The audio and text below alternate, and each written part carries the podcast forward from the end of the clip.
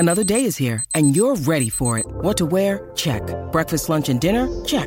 Planning for what's next and how to save for it? That's where Bank of America can help. For your financial to-dos, Bank of America has experts ready to help get you closer to your goals. Get started at one of our local financial centers or twenty-four seven in our mobile banking app. Find a location near you at bankofamerica.com slash talk to us. What would you like the power to do? Mobile banking requires downloading the app and is only available for select devices. Message and data rates may apply. Bank of America N A member F D I C.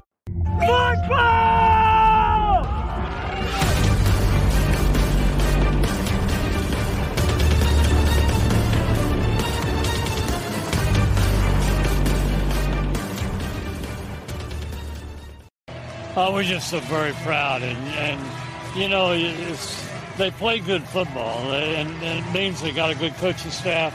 They got players that want to be good.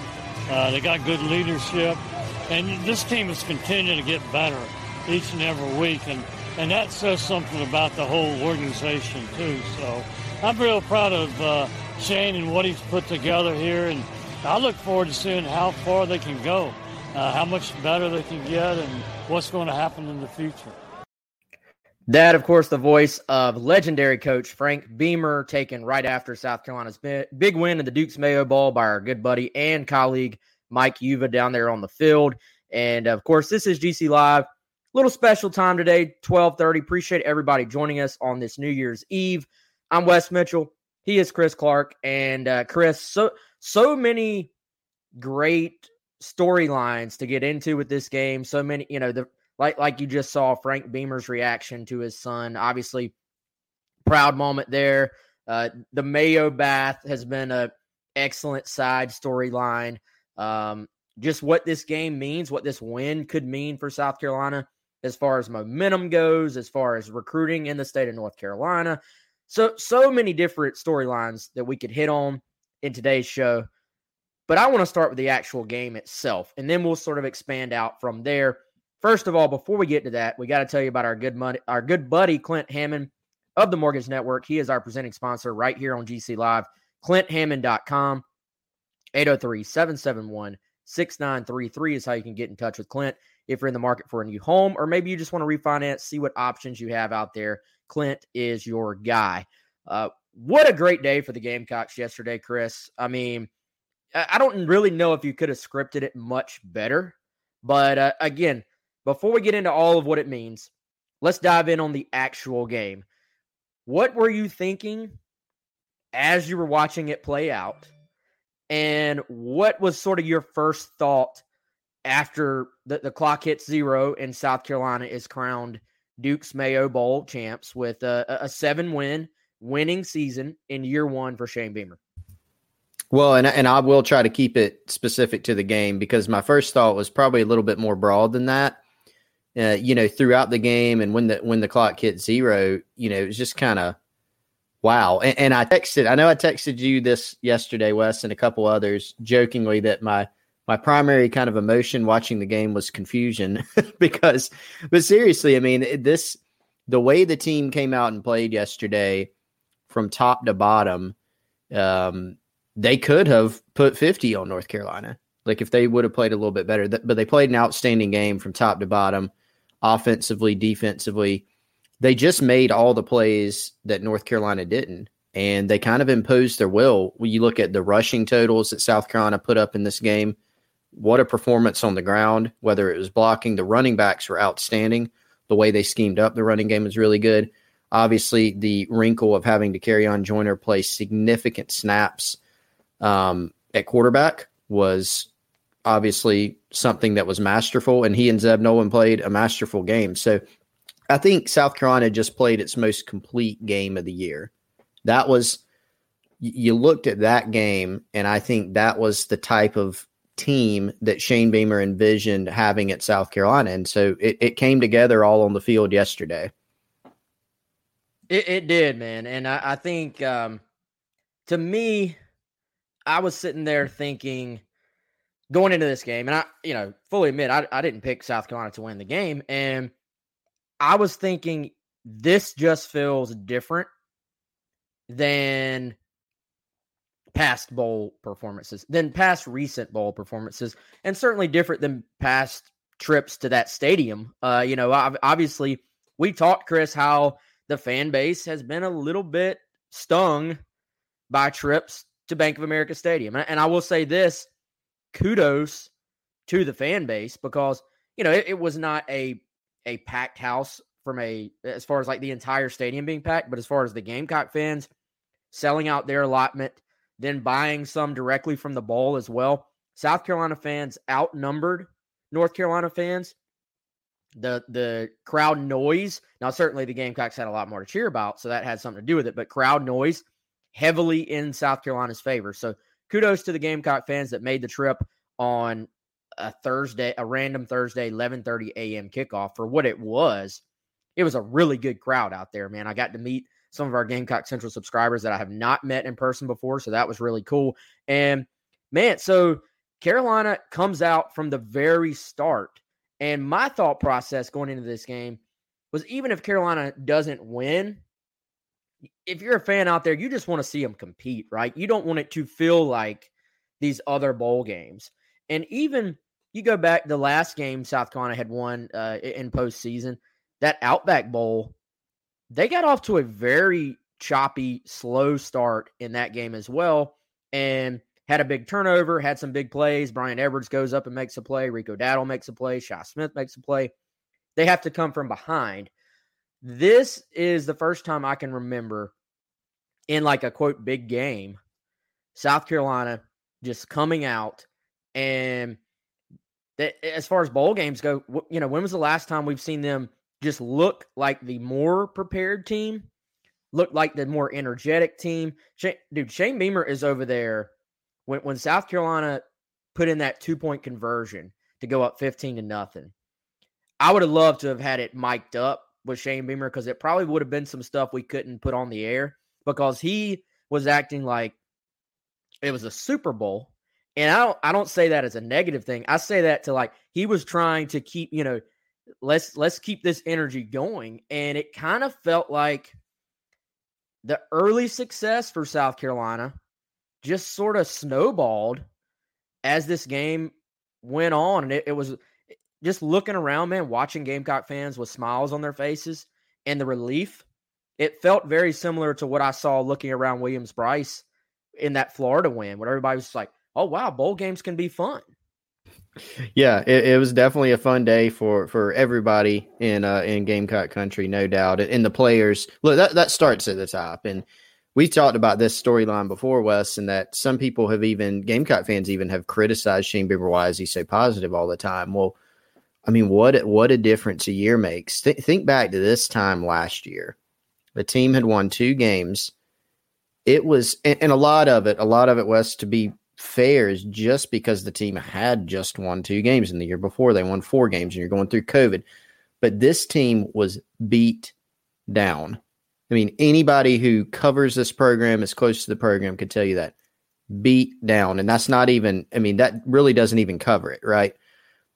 Fast forward a year, this team has surpassed expectations. They've won seven games. Now we're getting into that more, you know, generalized territory that we were supposed to stay away from. But the point is, taking it, like zooming back into the game, you know, they were confident coming into this game, and that was after facing some adversity. Remember the last show, Wes, the preview show, you're missing your two best players, one on each side of the ball. Zaquandre White, J J Enagbare. You're missing Cam Smith. You're down a coach. You've had uncertainty going on throughout the week. Uh, you're down other players that have already been injured, opt-outs, all these different things. And they came out, they were confident, they were more prepared, and their confidence continued to gain throughout the game. They got some good early results in that game. You think about uh, the third and four uh, on on an early drive for North Carolina. They come away with a sack, right? They go and they score early. They get the two-point conversion. And the thing that really stood out is they grew in confidence, and Shane Beamer and his coaching staff, they kept their foot on the gas. They never acted like the game was in hand. They were able to do pretty much what they wanted offensively.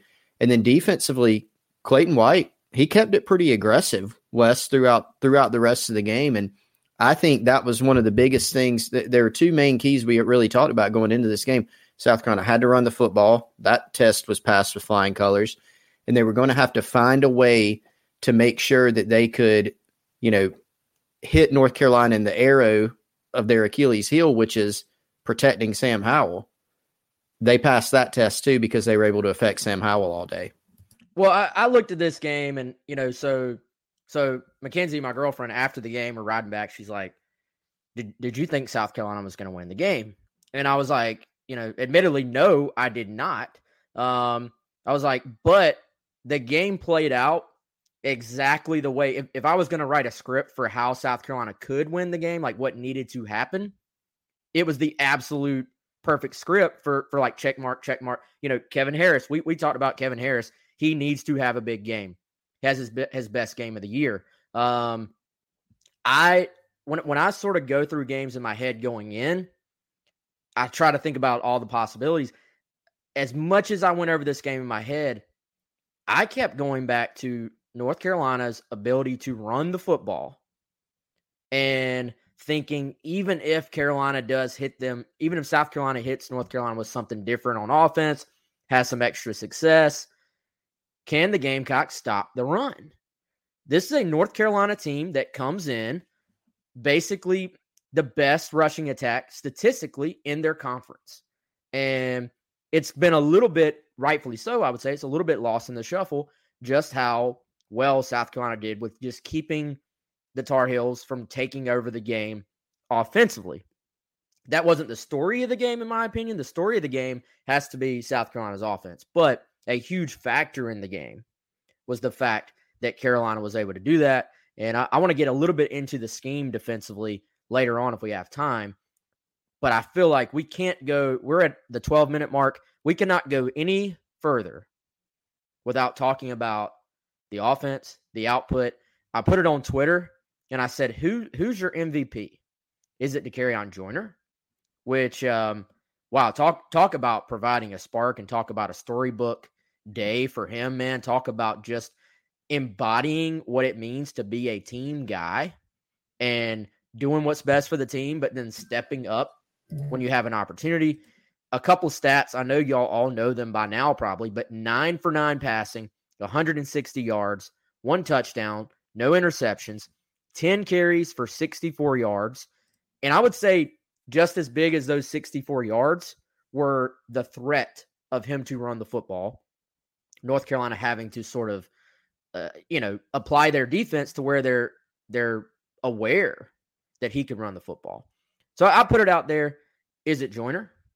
Is it Kevin Harris, who rushed thirty-one times? To be honest, I didn't realize he ran the ball thirty-one times until this exact moment. I knew he had a huge day, one hundred eighty-two yards, long of thirty-eight, one touchdown, of course. Is it Jaheim Bell, who helped spark the whole thing with five catches, one hundred fifty-nine yards, two touchdowns? Also had, what, three carries, twenty-one yards, including one big one right off the bat. The fact that we even have to have a discussion about who's the M V P on offense, and the fact that Josh Vann isn't part of it, which, nothing against Josh Vann, it's that they did it without him having to have a big day is my point.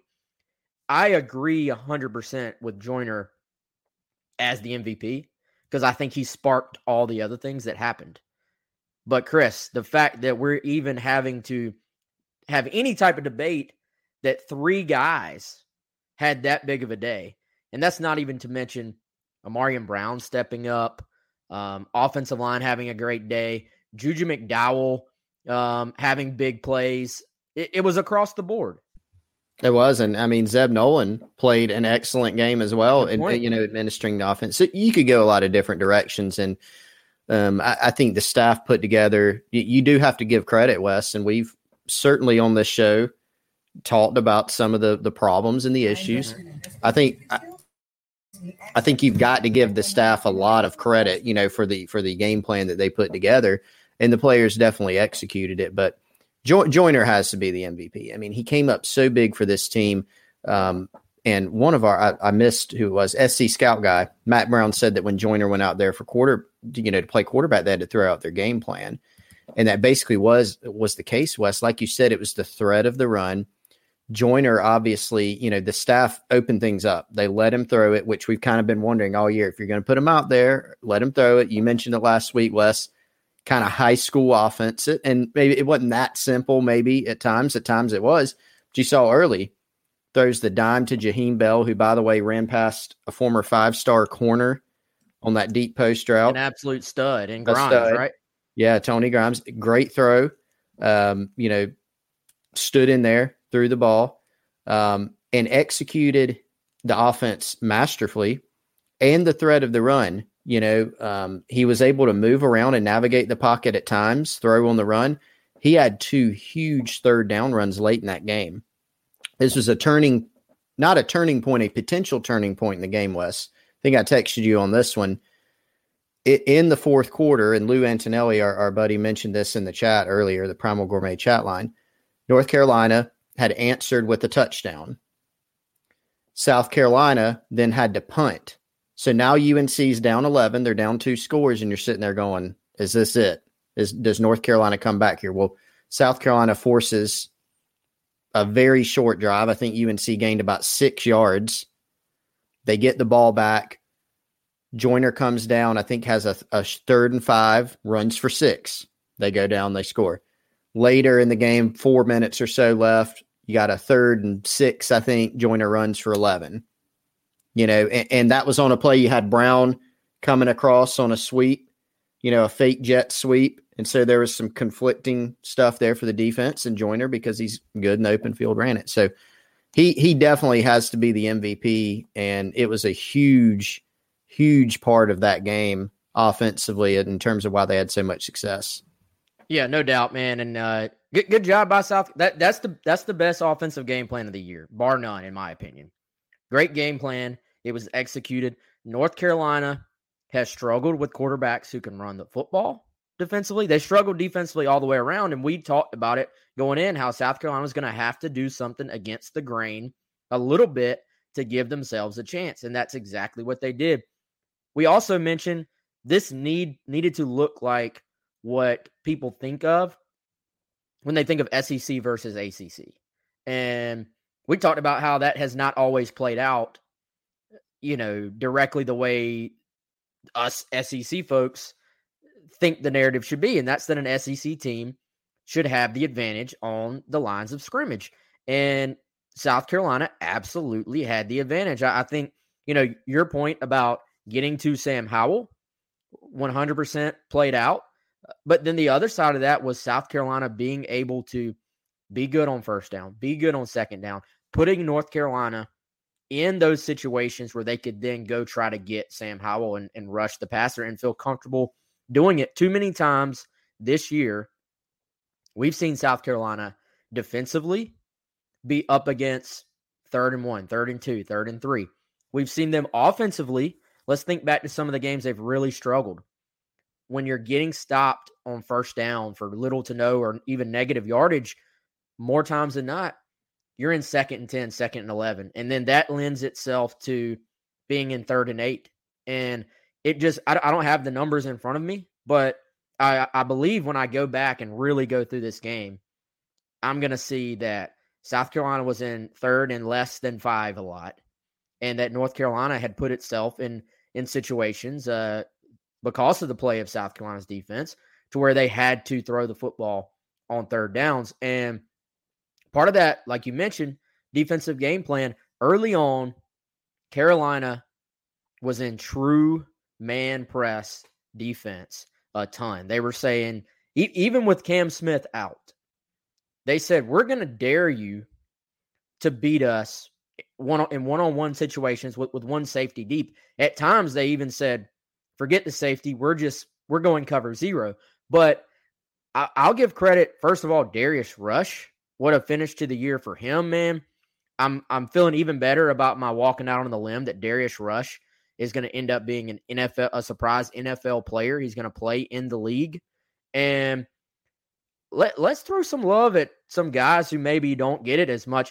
Collins Plattel, I watched him quite a bit against North Carolina's slot receivers. If you look at North Carolina's layout on offense, Josh Downs is their best receiver.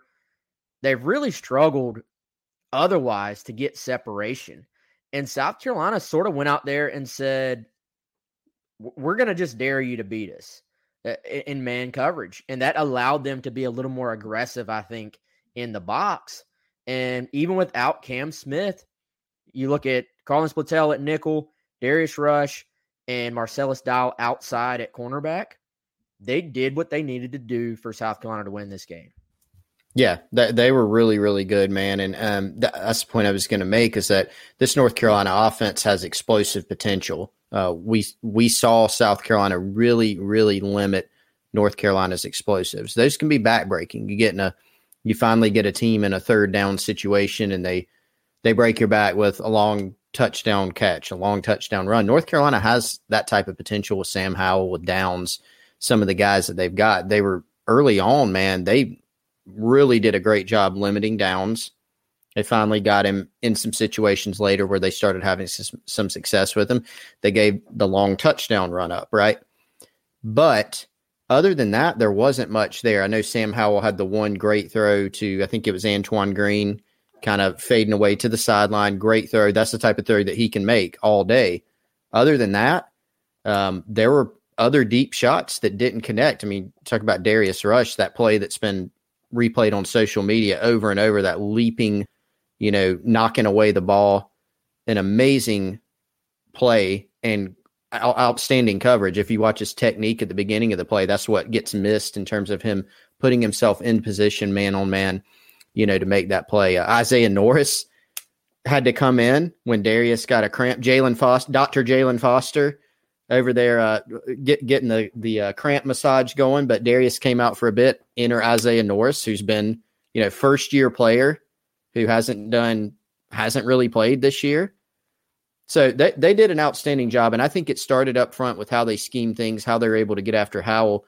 But there were some coverage sacks in this game, which really, really stood out. Yeah, look, looking at the, the sack numbers, man, I, we, we talked about the, the two Jordans, right? Jordan Strong actually got credited with a sack and a half. Jabari Ellis got a sack. Zach Pickens got a half of a sack.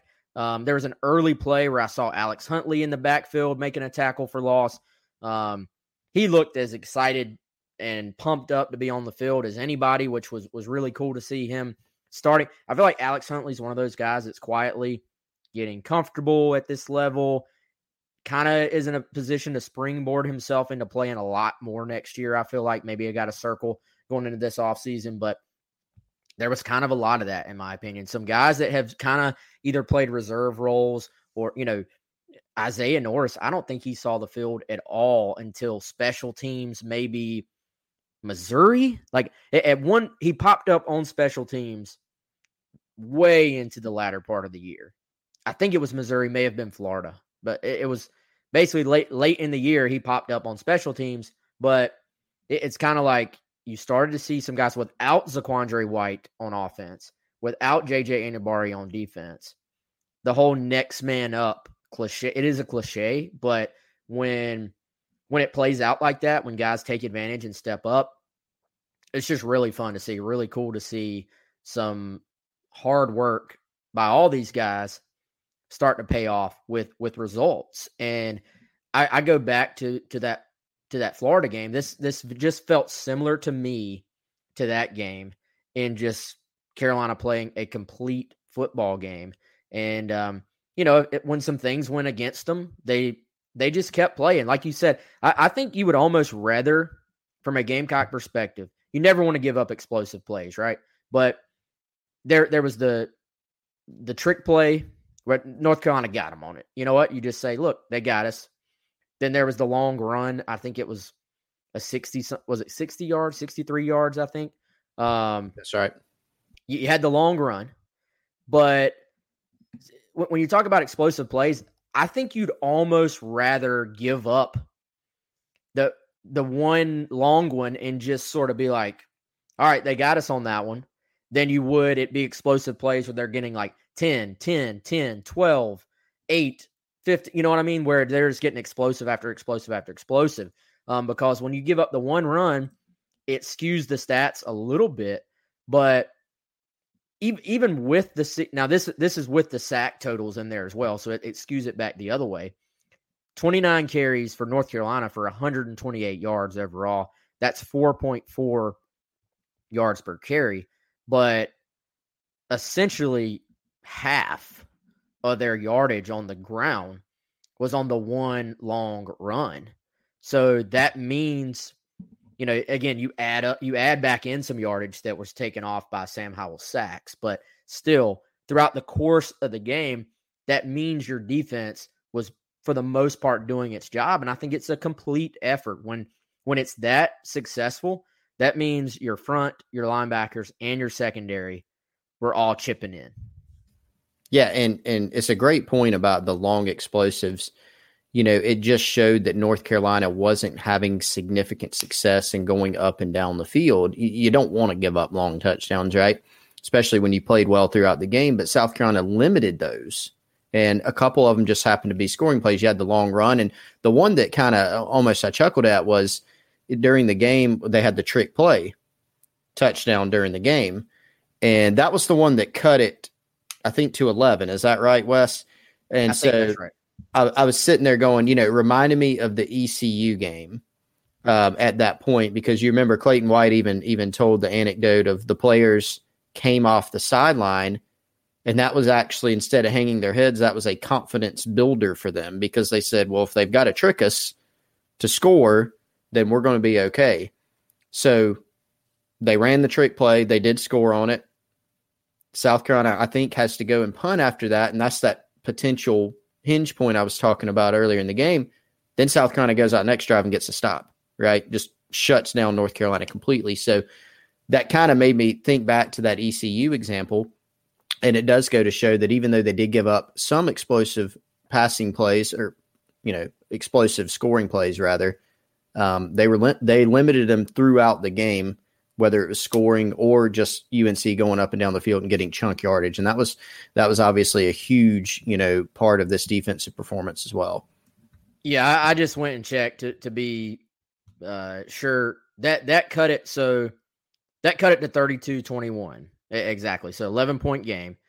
But from that point forward, Chris, next drive, four plays, six yards. Um, drive after that.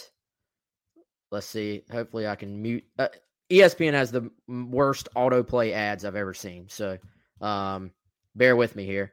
Four plays, six yards. Next drive by North Carolina, six plays, six yards. Um, and then the next drive was that basically end of game situation where the, the game is completely over. What, what'd you think of Mack Brown punting? I know it was fourth and long. I think fourth and sixteen, maybe, off the top of my head. What about the give-up punt? That, the, that the was give a give-up punt, man. It really was. And I don't th- – that's what I wasn't sure of. And and I'll admit, I didn't get to watch Max. I feel unprepared. I didn't watch his complete per- post-game presser. I did watch some of it. So I don't know if he addressed this. But – I was sitting there going, is this a give up? Is this the surrender punt, as you said, Wes? Or is it literally some strategy of, well, if, if, if, there's a lot of ifs in that. So it, it seems more, what whatever the intention was, it surely seemed like a give up punt. Uh, yeah, I, I fully, I expected them to go for it there, and they didn't. And, and once they didn't, you're like, all right, you know, you feel pretty good about South Carolina's chances there. Well, and, and I feel confident, Chris, saying South Carolina after that was going to be completely fine just running out the clock and and winning the game by, by fourteen. And then after all, the give-up punt, North Carolina calls a timeout on the ensuing South Carolina drive. And it's like, well, yeah, now you kick the field goal and just make make it seventeen. But I, I get, I get, you know, yes, you're going to punt the ball back, because if you if you go for it on the fourth and sixteen, Carolina has the ball in North Carolina territory. The game is over at that point. But, and I know fourth and sixteen is not a high percentage deal by any means, but you have a guy like Sam Howell who can put the ball in tight windows, who can make throws for you. It's not like fourth and sixteen never happens. People, teams convert fourth and sixteen. You know, it's not unheard of by any means. And may, maybe if this was a low-scoring game, I'd understand it a little bit more. And I think North Carolina was maybe even already down to two timeouts. If I'm, I, I'm don't quote me on that, but I think they were. So okay. That made no sense to me, Chris. Like if, if you're going to punt it back in that scenario, to me, it has to be a situation where my defense had been stopping the run that day. With what Harris had done, with Joyner catching them completely off guard as far as their game plan goes, with what McDowell had done, just the, the entirety of Carolina had North Carolina off balance all game. I've got to keep my offense on the field there. That I have a hard time thinking there's any explanation that I can buy into thinking that that's a good decision. It just wasn't, in my opinion. Yeah, I totally agree with you. You you you go with your strength there, and your strength has not been your defense all season, and it certainly had not been your strength in that football game. So there you're basically giving the ball back. You're saying, go get a stop.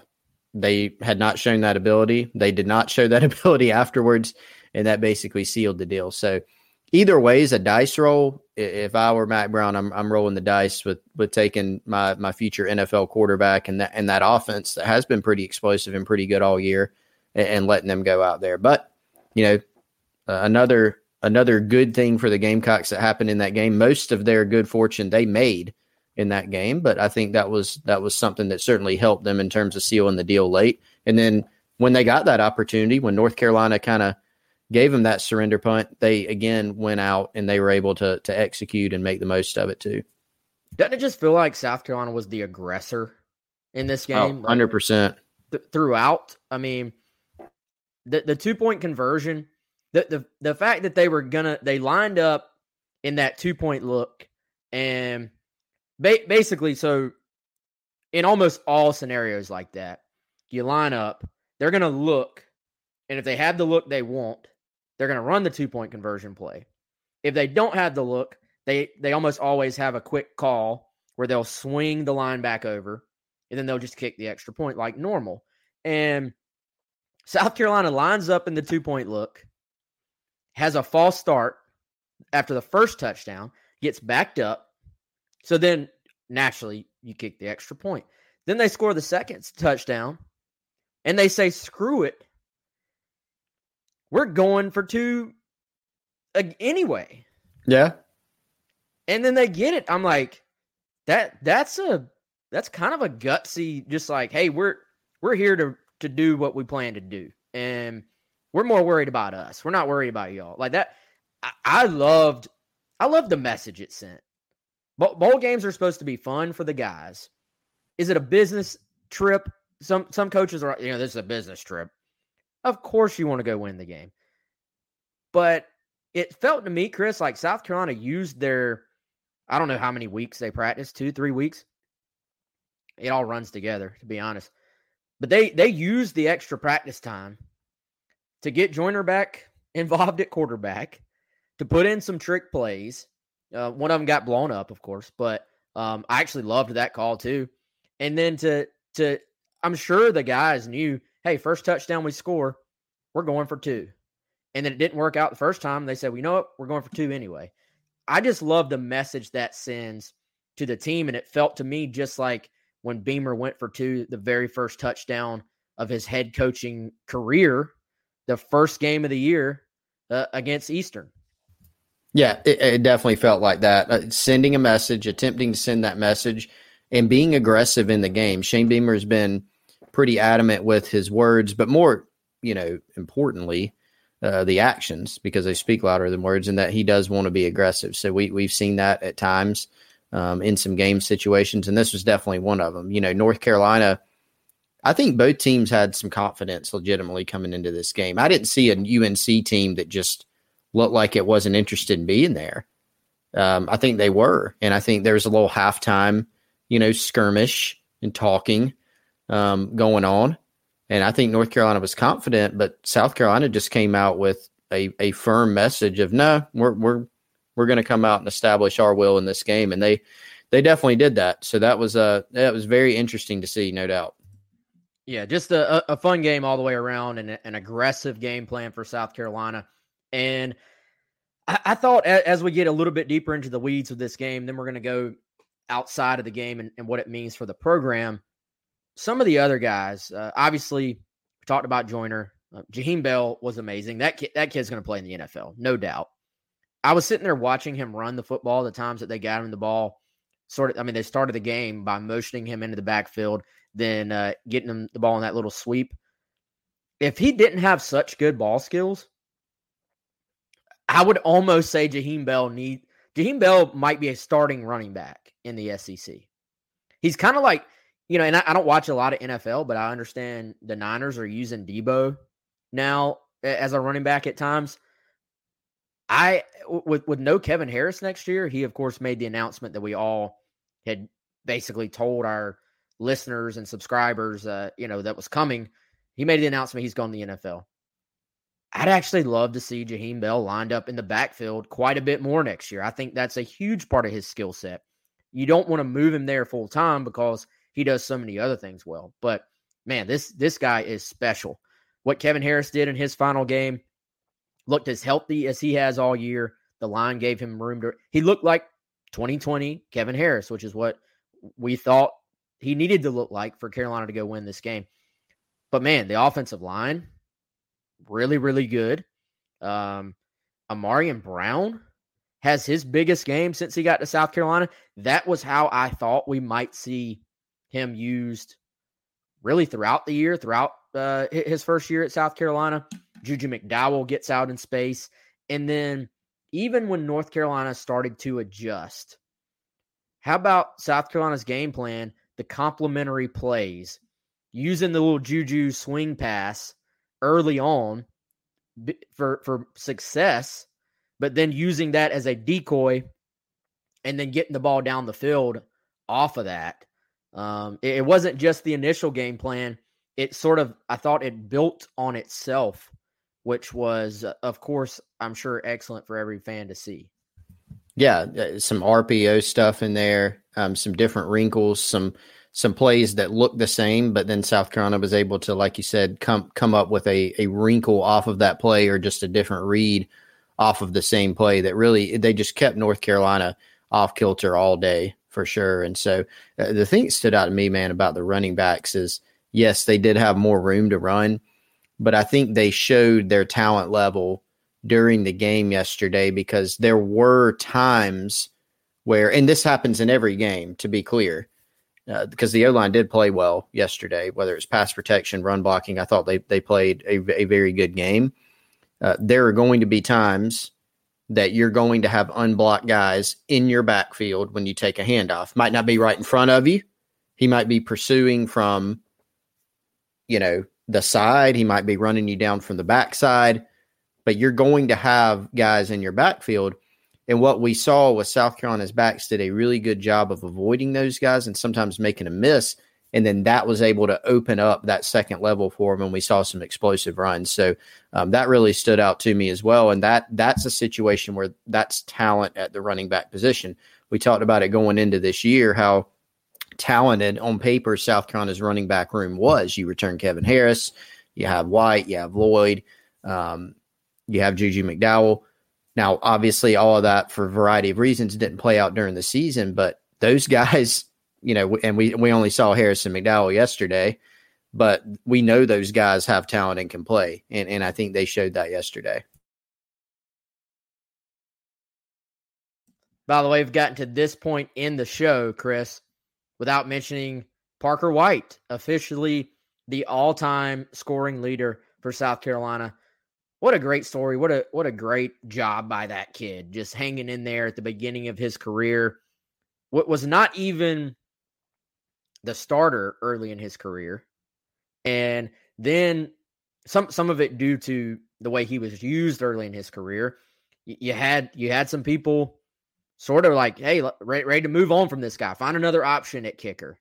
And Parker White not only hangs in there to doesn't just hang in there to become a solid kicker, hangs in there to become really one of, if not the most consistent, accurate kicker that we've probably seen, uh, you know, certainly since we've been covering South Carolina, maybe even since I've been watching South Carolina a- as a kid. So kudos to him, man. Awesome career. You could tell that it, it meant something to the guys with the way they celebrated with Parker, you know, for for him to get that record. And I, I was I was just glad to see it it play out where there was an opportunity for him to go get it. And of course he takes advantage and goes three for three with field goals. Yeah. And, and I think that was also indicative of, you know, I was thinking earlier, didn't get to this point, but um, yesterday's win, I think, was like a culture game. Like it was a culture win. And you can, you can think back to some of South Carolina's wins this year where on paper they were overmatched. You know, like if you just looked, if you just took a sheet of paper and looked, well, here's the talent of this team. Here's the talent of this team. And so two great examples of that are Florida and Auburn. Both of those teams were kind of in a little bit of disarray. Things weren't going as well. Still plenty of talent on both teams. South South Carolina went out and beat them. They whooped Florida, right? Um, they whooped North Carolina yesterday, despite North Carolina having some talent on that team, no doubt.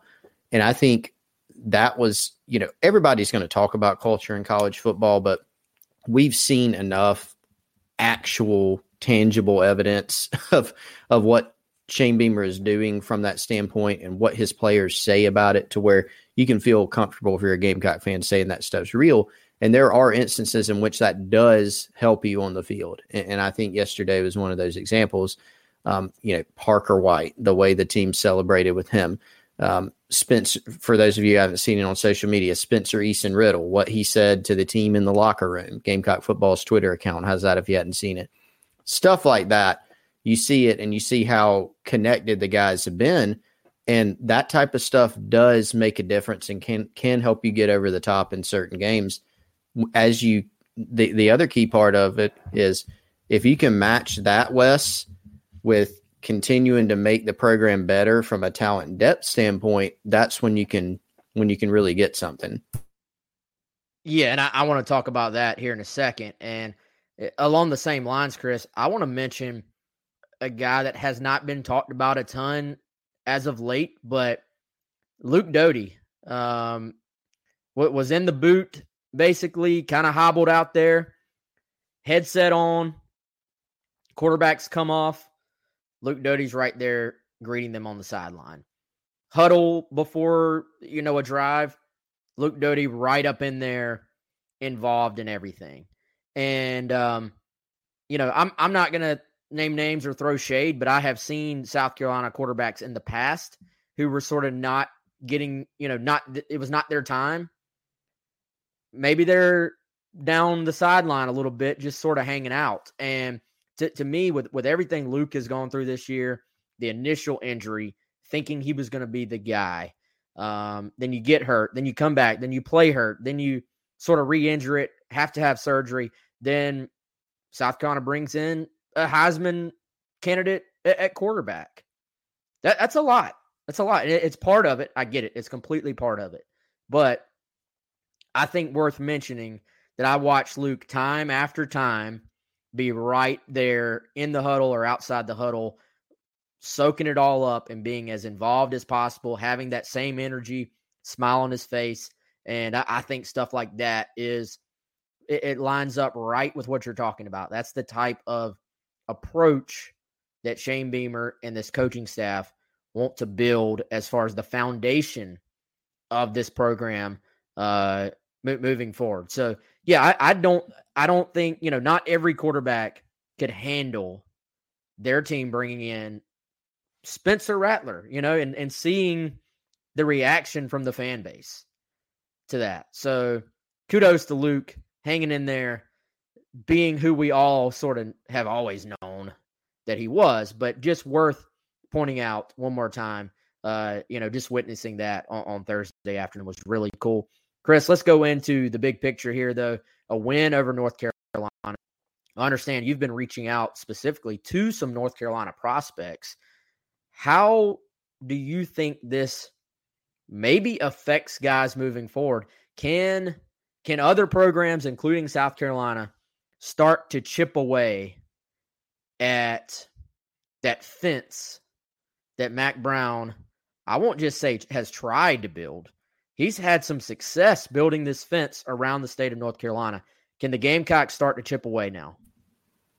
Yeah, and I think this is going to be something that they can build on on the recruiting trail. Like th- this is how I answered it earlier. Somebody asked on the Insiders Forum on Gamecock Central about the recruiting implication. Is it going to be something that two or three guys in the transfer portal or in the twenty twenty-two class are going to look at it and say, all right, I saw that game, I'm signing up. You know, like it could be a factor in the decision. I don't think it's going to be something where you're just going to see this influx immediately, but what it, it does do is it can give you something that you can carry. First of all, I mean, imagine that. What's the difference, Wes, in, in the seven and six win, bowl win over North Carolina? You're exercising the Charlotte Demons. You're exercising the, the North Carolina Demons. You're getting that stench out, right? And you go, you have eight months to kind of lick on this lollipop until next year. I mean, that's that's good enough, right? But just from a like a general recruiting standpoint, now you can go out and sell this. Hey, in year one, I or you know our program or whatever, however you're selling it, if you're a coach, we won seven games. We beat U N C, you know, with an N F L quarterback. We overcame this. We overcame this, and then here's where we're going to go. And so, just some preliminary outreaches I've done to some prospects who are underclassmen in North Carolina, West, they've seemed to be quite impressed with it. South Carolina's got, you know, a bunch of offers out in the twenty-three, twenty-four. Heck, there's even a twenty twenty-five offer out in, in North Carolina, I believe in Charlotte. And they're all saying, hey, this illustrates, you know, paraphrasing, but this illustrates that the program is moving in the right direction. And so while South Carolina's not selling, hey, we just want a ring, or something like that, you are showing trajectory in the program. And it's not just this idea that's out there. It's not just a concept. It's here's here's what happened in year one, and, and here's what we can do going forward. Yeah, and, and this thing, th- there's really not a whole lot of rest. You know, like it's it's twelve thirty-one. You know, right now it's about to be January first. If, if you look at the coach calendar, they may have a little time off. Before we know it, they're going to be hosting rising seniors and rising juniors and some rising sophomores on campus for these junior days. And I look at it like this, Chris. If it gets another ten guys on your campus, you know, like you said, you're, you're not going to just sign the guys. But if it if it gets, it's a game of numbers. If if it gets ten additional guys on your campus, and they're all really good players, really good prospects, and you sign one of the ten that you wouldn't have signed in some alternate reality where you don't win this game, then that, that's a success. Now, we will never know specifically that it played out like that. There's no way to actually sort of quantify it. But I know from a Gamecock perspective, it beats the heck out of the alternative. Um, which I, I think you could have explained if, if South Carolina had lost this game, you could have explained it away. Look, um, you know, Beamer, I'm sure, would have said, hey, future is still bright. We overachieved, um, you know, beat Florida, beat Auburn. You got Spencer Rattler coming in. It would have been very simple to spin it forward. But now I think you get a little bit more of that national attention, a little bit more of that positive pub. You're not just bringing in Spencer Rattler. You're you're building a foundation, and you're bringing in Spencer Rattler. Yeah, one hundred percent. And, and I mean, the amount of positive publicity that South Carolina has gotten lately, they've really been able to build on that. You know, the, the Rattler thing really pointed people to, to Columbia and, oh, Spencer Rattler to South Carolina. What's going on there? Now, some people were, of course, predictably all negative about it or whatever, but Spencer Rattler, he, he could have gone a lot of places, right? He chooses to go to South Carolina. That brings a lot of positive publicity. Then you go out, you win this bowl game. Shane Beamer, we, we covered this er- earlier in the week, Wes, one of three coaches who's, you know, on the list of first-year head coaches, you know, first year at, at their particular school. Uh, the other two are veteran guys, Josh Heupel at Tennessee, who was at U C F before, Gus Malzahn, who's at U C F now and was at Auburn previously on that list. And so, you know, you're you're in some good company there in terms of some coaches that have done some good things. There's a lot positive to point to, and now you, this just is just so much more ammunition for you to be able to use on the trail and carry it forward. Certainly, man. So we, we've got a lot to talk about this offseason. Uh, it's always more fun, frankly, to talk about it when the rest of you guys are all excited and happy, and, and there's momentum. I think you can feel... You can feel the momentum in the program right now. It feels just a little bit different. to me. It, it feels like there is a foundation being built, and um, man, I, I think it's going to be it's going to be fun to follow along, you know, with this ride as it goes forward. Uh, before we get too much further, uh, Chris, you want to tell everybody about Dead Soxy? Absolutely. Check out Dead Soxy's awesome and extensive catalog of socks, whether it's the college team theme socks uh, for a bunch of different programs. You probably are interested in some South Carolina flavor. Go check those out or anything else at dead soxy dot com. twenty-five percent off your entire order by using the promo code COCKY, that's C O C K Y, on dead soxy dot com. Yeah, appreciate the folks at Dead Soxy. Appreciate our buddy Clint Hammond. Appreciate our chat line sponsor, Primal Gourmet. Go check out primal gourmet s c dot com. Chris, I know you were munching on some Primal Gourmet for lunch. Uh, I did the same. Um, excellent to have their chef-prepped meals uh, throughout the week, so we appreciate our, our good friends at Primal Gourmet. Speaking of food, DeCaryon Joyner said on stage after the game, essentially, Coach, you can have that when it comes to the Mayo Bath. Chris Clark, would you take the Mayo Bath for a dub? If it if it meant your team, if you were a coach and it meant you were winning, you taking the Mayo Bath? Oh, yeah, that's easy. Would any coach actually not take it? Like if they were like, no, I would rather my team lose. That's an insane well, no, no, concept not, to me. I don't think they're taking the loss. Are, are there some coaches out there that if they had won would have been too big for the, like would have been too big time for the Mayo Bath? Oh yeah. Yeah. Probably so, dude. I would. And, and so, yeah, if you're framing it that way, I would a hundred percent take it. Oh yeah.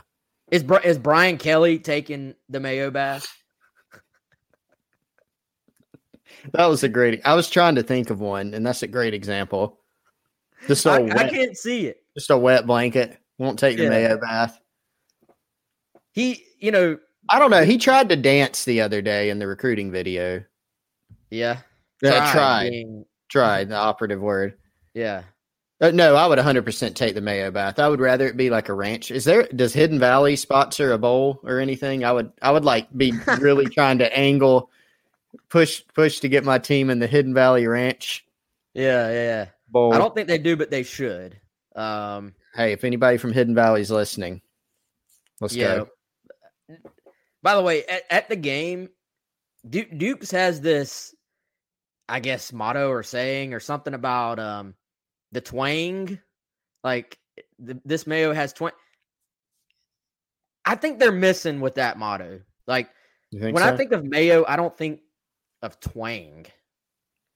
By any that that doesn't fit. Like, the taste of Mayo doesn't taste like twang. Vinegar has twang. Right. I don't think Mayo has twang. I think I think Duke's has a little bit more of, I don't know if you could describe it as vinegary because that would be too strong. It does have a little bit more flavor than your run-of-the-mill, you know, Mayo, which I, I'm a fan of all, all all Mayo. You know, give me some regular Mayo, Chipotle Mayo. Like, I'm good with any of it. Are you at all surprised that Colin Taylor is anti-Mayo? N- not whatsoever. No, I, I would actually expect you know that he wouldn't like mayonnaise. Same. Do Same. We know his ranch take? I don't. We need, we need to find that out. Uh, he won't like it, of course. Yeah. Gamecock Ryan says Dukes are bust. I agree. I mean, it's it is Dukes all the way for me. Mayo sandwich, little salt and pepper on, or a tomato sandwich with mayo, I should say. Little salt and pepper on the tomato. Chris says no because he doesn't like tomatoes. But uh, tomato. That sounds terrible. Anyway, that sounds terrible. Oh, man. Yeah, Gre- Greg says they're referring to the acidity. Yeah, I mean, I get it, but it just doesn't taste twangy to me. Anyway, if, if that's my only... Duke's and the Mayo Bowl folks, they did an excellent job. So if that's my only complaint, they were even giving away free mayo at the end, Chris. So pretty awesome. Cool. Did you get some? Did you find? I did, I did not. I did not. Did, um, Colin probably didn't get it. If Colin got one, I'm going to take it. Yeah, he might be using it like commemorative mayo. I, I just eat it. Yeah, they had the cool, um, the cool wrappers on them with South Carolina yeah. and North Carolina. That's right. Pretty cool stuff, man. They, media got a waffle bar. I saw. They did. That looked really good. No, no mayo on it, I don't think, but lots of, uh, you know, chocolate and, and syrup and all sorts of things. It looked really good. Yeah, lots of fun stuff. Man, I think I, I tried to tell everybody bye on Tuesday for New Year's, but we had to do a show today, man. We absolutely had to after that. So, yeah, Happy New Year to everybody. Hopefully y'all got some cool plans for New Year's. I think I'm going by Still Hands today, so going to go see our friends out there. Oh, yeah. Maybe watch the ball drop somewhere. But, man, we again, I'll say it again, we appreciate the support all year long. We got a heck of a twenty twenty-two planned, man. Everybody, Chris. Yeah, I, I, I'm glad you brought that up. It, and we're lots of questions coming.